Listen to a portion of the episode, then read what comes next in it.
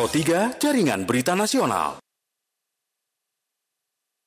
Terima kasih untuk Anda pendengar yang masih bersama kami di Pro 3 RRI. Kami lanjutkan Indonesia Menyapa Pagi dan saatnya kami akan hadirkan dialog layanan kesehatan kerjasama antara FKUI dan Radio Republik Indonesia pagi hari ini dengan tema menjaga kesehatan reproduksi pada remaja. Dialog Kesehatan. Saya sudah bersama dengan dokter, dokter IPGKIK SPOGK dari Departemen Obstetri dan Ginekologi uh, pagi hari ini. Selamat pagi, dokter. Ya, salam, salam sehat, sehat ya. salam sehat. Terima ya. kasih, dokter. Ini saya uh, panggil dokter KIK atau dokter siapa ini, dok? Dokter Kayika. Oke, dokter, kita uh, mau bahas soal menjaga kesehatan reproduksi pada remaja. Remaja ini kan umumnya kadang kita masih belum tahu ya, dok, bahwa uh, bagaimana cara menjaganya, lalu apa saja sih yang perlu diperhatikan. Nah, mungkin dokter bisa memberikan penjelasan singkatnya. Silakan, dokter. Baik, ya. Jadi ini problem kita banyak ya. Uh, untuk kesehatan reproduksi itu kan setelah dewasa itu bisa saja ada banyak masalah gitu ya. Nah itu kan dimulainya dari awal-awal itu dari sejak remaja sudah harus di, dijaga, dirawat. Gitu ya.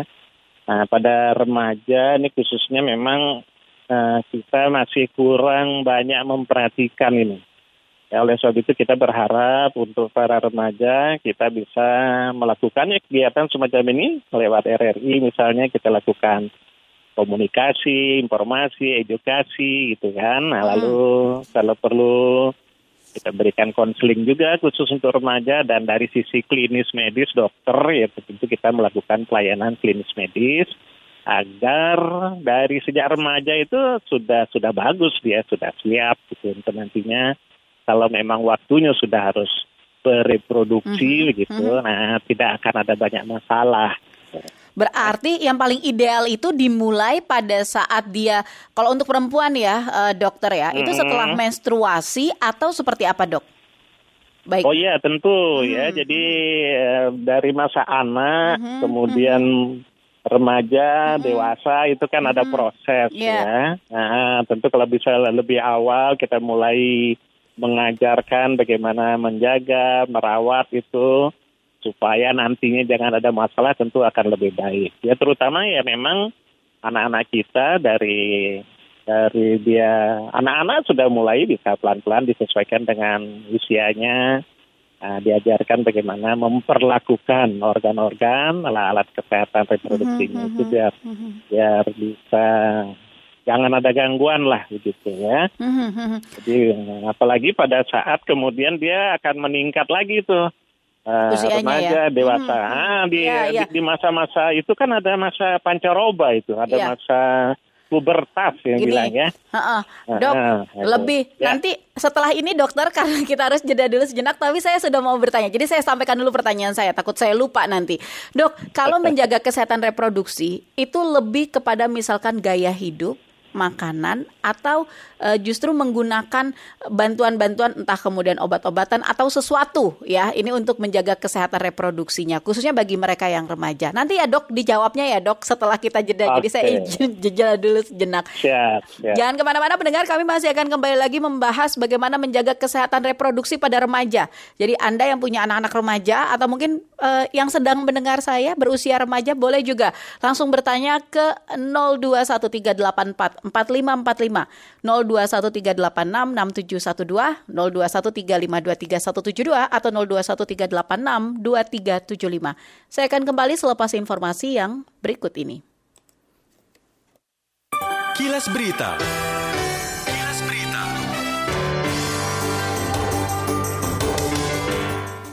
Asisten Kapolri Bidang Operasi Asops Irjen Pol Agung Setia Iman Effendi mengatakan bahwa Polri mengedepankan adanya keselamatan dan pengamanan pertandingan Piala AFF 2022 antara Indonesia melawan Thailand di Stadion Utama Gelora Bung Karno GBK pada hari ini di hari Kamis 29 Desember. Diungkapkan oleh Agung bahwa Polri pun tengah melakukan adanya transformasi dan adanya koordinasi secara terus-menerus dalam upaya pengamanan sepak bola yang lebih humanis. Untuk informasi ini dan informasi lainnya dapat diakses di laman resmi kami rri.co.id.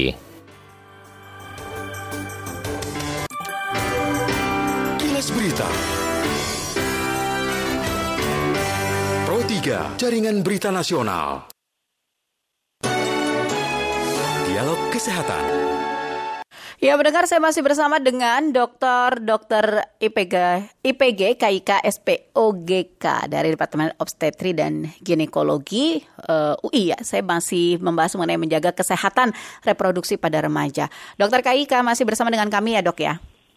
Ya, Oke, okay. dok. Jadi menjaga kesehatan reproduksinya itu dengan cara menjaga pola hidup, eh pola, ya benar ya pola hidup, pola makan, atau misalkan dengan menjaga uh, menjaganya misalkan apa minum jamu atau minum-minum obat-obat tertentu begitu. Oke, iya memang kita sering sering ini ya uh, salah pengertian gitu. Eh, karena menjaga kesehatan reproduksi itu mm -hmm. bukan hanya sekedar menjaga barang ya. Mm. Jadi ya, karena di dalam kesehatan reproduksi itu terkait hal-hal juga yang baik fungsi-fungsinya, mm -hmm. proses reproduksi, mm -hmm. alat reproduksi, organ reproduksi dan juga mental sosialnya juga harus sehat gitu okay. terkait reproduksi ya. Mm -hmm. Nah oleh sebab itu berbagai upaya harus dilakukan termasuk misalnya tadi makanan itu tentu makanan juga akan berpengaruh untuk kesehatan reproduksi kita jadi kita harus mulai diajarkan anak-anak kita untuk makan yang sehat, hmm. bergizi, agar hmm. tubuh kembangnya bagus, ya kan? Hmm. Supaya alat-alat reproduksinya juga nantinya akan bisa berfungsi dengan baik. Nah, hmm. kemudian lifestyle juga sangat penting ya. bagaimana dia uh, berperilaku ya, ya. bergaul ya. gitu. Jangan sampai nanti pergaulannya uh, mengarah menjurus ke hal-hal yang bahkan bisa me merusak atau uh, mengganggu hmm. ya kesehatan hmm. reproduksinya itu. Oke. Okay. Jadi nah, uh, jadi banyak hal yang ya, banyak sisi yang perhatikan bisa kita ya. menjaga okay. itu ya. ya. Okay. Nah, dokter, kalau kemudian kita merasa nih, uh, oh ini kok kayaknya ada yang nggak beres, atau di pada saat misalnya gini, pada saat kita menjaga begitu ya kesehatan reproduksi ini ada tidak tanda-tanda yang perlu kita waspadai begitu meskipun kan ini namanya menjaga ya tapi kemudian kalau hmm. ada misalkan begini yang dari remaja itu dok sudah mulai dia kalau menstruasi begitu ya oh itu sakitnya ada yang luar biasa itu dok jadi ada yang bahkan sampai kemudian saya dulu punya teman sampai pingsan dan lain sebagainya nah ini hal-hal yang patut diwaspadai atau sebenarnya itu adalah hal yang biasa yang nanti seiring dengan berjalannya waktu dia kemudian akan menghilang begitu saja Iya betul sekali ya. Hmm. Ini juga bagian dari upaya kita untuk menjaga dan hmm. merawat kesehatan reproduksi. Jadi ketika ada sesuatu yang mencurigakan, hmm. ada sesuatu hmm. yang tidak wajar terjadi tidak hmm. normal, hmm. maka salah satu pelayanan kesehatan reproduksi itu adalah antara lain adalah berkonsultasi periksa diri ke dokter uh-huh. karena dokter akan bisa melakukan screening lebih awal uh-huh. ya uh-huh. apakah ada gangguan-gangguan nggak yang terkait dengan organ alat atau fungsi reproduksinya ya misalnya katakanlah misalnya kalau misalnya remaja mesti haid yang perempuan yeah. ya. Mm-hmm. Nah ternyata ini kok sampai umur sudah agak lumayan lewat remaja belum haid juga ya. Ini kan perlu diperiksa yeah. ya kan. Mm-hmm. Ada apa ini? Kenapa mm-hmm. bisa uh, tidak seperti wajarnya kan mm-hmm. begitu ya. Nah termasuk juga kalau haid haid yang wajar yang normal mm-hmm. mungkin ah mm-hmm. ya itu bisa dikonsultasikan. Karena kalau ada terdeteksi ada gangguan tentu bisa mulai dilakukan upaya-upaya perbaikan. Jadi konsultasi banyak, uh, konsultasi kesehatan itu juga perlu ya dok ya? Oh iya, kalau di, okay, ditemukan dirasa. ada hal-hal hmm. yang mengkhawatirkan. Oke. Ya uh, mencurigakan. Itu masuk misalnya nyeri haid ya. Yeah. Mm. ya tentu bisa dicek apakah ada kelainan khusus atau tidak. Okay. Karena memang mm-hmm. remaja yang baru mulai haid itu kan sering kali juga yeah. haidnya belum langsung teratur belum. Iya. Yeah. Kan istilahnya tubuhnya itu baru baru belajar ini mm-hmm. haid gitu kan.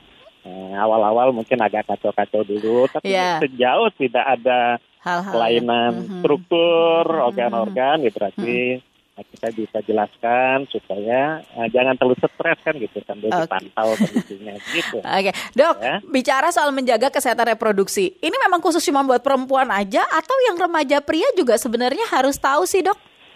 Oh, harus ya, mm -mm. tidak hanya perempuan, karena mm. laki-laki juga punya organ alat reproduksi yang harus dijaga dengan baik supaya nanti berfungsinya uh, ketika diperlukan itu bisa mm -hmm. berfungsi dengan baik dengan benar. Mm -hmm. Sama pria juga harus menjaganya. Mm -hmm. ya. Nah, Kalau pria cara menjaganya gimana, dok? Nah, antara lain yang kita apa, terutama kalau misalnya ke organ alat reproduksi ya, kalau mm -hmm. pria kan punya punya penis, yeah. punya mm -hmm. buah cakar, yeah. ya itu mm -hmm. harus dijaga, jangan sampai misalnya uh, beraktivitas tahunya ke kencet ke tendang itu buah cakar misalnya ya kan uh, itu kan yeah. tidak sehat nantinya yeah. ya. Nah, terus oh, alat alat kelaminnya misalnya penisnya itu harus dijaga dirawat jangan sampai kotor, mm -hmm. jangan sampai banyak apa namanya mm -hmm. kena kuman, yeah. jangan diperlakukan sembarangan. Nah, apalagi kalau remaja kita ini wah yang yang salah mm -hmm. uh, informasi, salah pergaulan. Nah Nah, karena apa namanya emosi remaja itu kan sering eh, labil ya. Iya, nggak stabil ya, dok. Eksplorasi ya, ingin mencoba hal-hal yang baru, yang iya, menantang. Iya. Nah, yang begini ini bisa bisa jatuh ke perilaku-perilaku seksual yang berisiko. Nah, ini kan bisa bisa uh, terganggu hmm. kesehatan reproduksinya. Misalnya kalau dia kena penyakit katakan. Iya. Wah, ya. bisa nah, bisa masalah di kemudian hari. Dok, informasi soal bagaimana cara menjaga kesehatan reproduksi itu bisa kita dapatkan lewat mana aja? Karena kan ya itu ya, sekarang mungkin remaja ada yang enggan lah bertanya sama orang tuanya atau mungkin juga orang tuanya tidak seberapa paham. Nah, sebaiknya ke mana sih dok atau di mana begitu kita bisa mencari informasi soal itu? Iya betul sekali ya. Ini remaja nih sangat butuh informasi, informasi yang baik, yang benar. Ya sebenarnya yang paling penting itu sebenarnya orang tua terutama orang-orang terdekat dia itu yang harus uh, bisa berkontribusi baik ya. Nah, kemudian mungkin guru di sekolah itu juga bisa menjadi sumber informasi. Nah kita juga menganjurkan bahwa yang sering mudah untuk mereka dapat informasi kan sebenarnya teman-teman sebaya mereka ya. Nah, Tapi betul. teman Nah, jangan salah teman sebaya yang memang sudah memahami kita hmm, juga edukasi hmm, hmm, hmm, supaya bisa menjadi konselor sebaya hmm, namanya ya. Hmm, hmm, nah, kita ya jadi supaya jangan mereka salah informasi, informasi iya. sehingga uh, kemudian jadi salah perilaku uh, dan uh, uh, uh, berisiko pada kesehatan reproduksinya gitu. Oke, uh, ya. oke. Okay, okay. Nah, ini dokter Kaika, uh, singkat saja, dok, mungkin ada tips tidak yang ingin diberikan atau mungkin ada tips yang bisa dilakukan oleh para remaja kita. Bagaimana cara yang paling tepat untuk bisa menjaga kesehatan reproduksi mereka secara umum? Silakan, dokter. Baik, secara umum ya, kalau kita lihat bahwa ini tentu antara lain kita perlu mengajarkan untuk kebersihan organ intim mm-hmm. ya kalau pada remaja ini ya. Mm-hmm. Misalnya ini kalau untuk perempuan membersihkan organ intim itu setelah buang air kecil, buang air besar, mm-hmm. ya mm-hmm. bersihkan secara teratur ya. Mm-hmm. Nah khususnya kalau misalnya perempuan itu kan harus hati-hati tuh. Yeah. Uh, mm-hmm. Di saluran pembuangan itu ada uh, lubang buang air kecil, mm-hmm. ada buang air besar, dan di antara keduanya itu ada liang vagina untuk reproduksi. Mm-hmm. pada saat cebok ya harus diajarkan bahwa ceboknya uh, membersihkannya itu harus membilasnya jangan dari belakang, belakang ke, depan. ke depan. Ya. Nah, gitu ya. ya dari itu. depan itu kan ke belakang. Ya. Nah, mm-hmm. itu harus diajarkan. Kadang-kadang itu uh, tidak diajarkan sehingga kotoran yang di belakang ditarik ya. ke depan sehingga bisa ya. menyentuh atau mengarah ke kaki tangan. Nah kemudian misalnya untuk menjaga kesehatan di sana, untuk misalnya mengganti mm-hmm. pakaian dalam yeah. yang mm-hmm. teratur ya, karena mm-hmm. kalau misalnya malas menggantinya kotor, mm-hmm. itu kan bisa memicu timbulnya gatal-gatal, mm-hmm. jamur, bahkan mm-hmm. infeksi ya kan. Mm-hmm. Nah, berarti anak-anak harus diajarkan untuk mengganti, paling tidak mungkin dia minimal dua kali sehari kan gitu kan, mm-hmm. itu bisa dilakukan terus ya makan makanan yang sehat supaya jangan misalnya kegemukan ya kalau kegemukan yeah. itu hormon bisa akan terganggu juga ya? Terganggu, kacau, Oh, iya. iya, iya, Sehingga iya, iya. reproduksi ini bisa tidak berfungsi dengan baik. Tapi mungkin Kemudian- untuk menjaga apa namanya eh, berat badan itu juga jangan juga mengkonsumsi obat-obat eh, diet gitu misalnya ya dok ya, karena ini juga bisa mengganggu tidak sih dok kesehatan reproduksi kita? Betul, ya, Oh, karena bisa siap. saja yang drastis itu kan Iya. bisa mengacaukan Iya. hormon-hormon Iya. kita ya, Oke. yang mengatur fungsi-fungsi reproduksi kita. Oke, Nah yang penting juga ya tentu tanamkan juga bahwa ini anak remaja harus diajarkan bahwa jangan sampai jatuh atau berperilaku seks bebas. Nah, itu kan, Ah, wah bahaya. ya, Mhm, mhm, coba-coba itu itu bisa merusak Oke. reproduksi itu ya. Baik, Dokter Kaika, terima kasih banyak Ya. dokter sudah berbincang dengan Pro 3 RRI pagi hari ini. Singkat mudah-mudahan di lain kesempatan kita bisa lanjutkan lagi untuk lebih banyak membahas bagaimana menjaga kesehatan reproduksi pada remaja. Selamat kembali beraktivitas dokter, salam sehat selalu, selamat pagi. Selamat pagi, salam sehat. Demikian mendengar eh, Dokter Kaika dari Departemen Obstetri dan Ginekologi Universitas Indonesia. Kami berbincang dalam dialog kesehatan pagi hari ini. Jangan ke mana-mana, saya akan kembali lagi dalam Indonesia Menyapa Pagi. Dialog Kesehatan.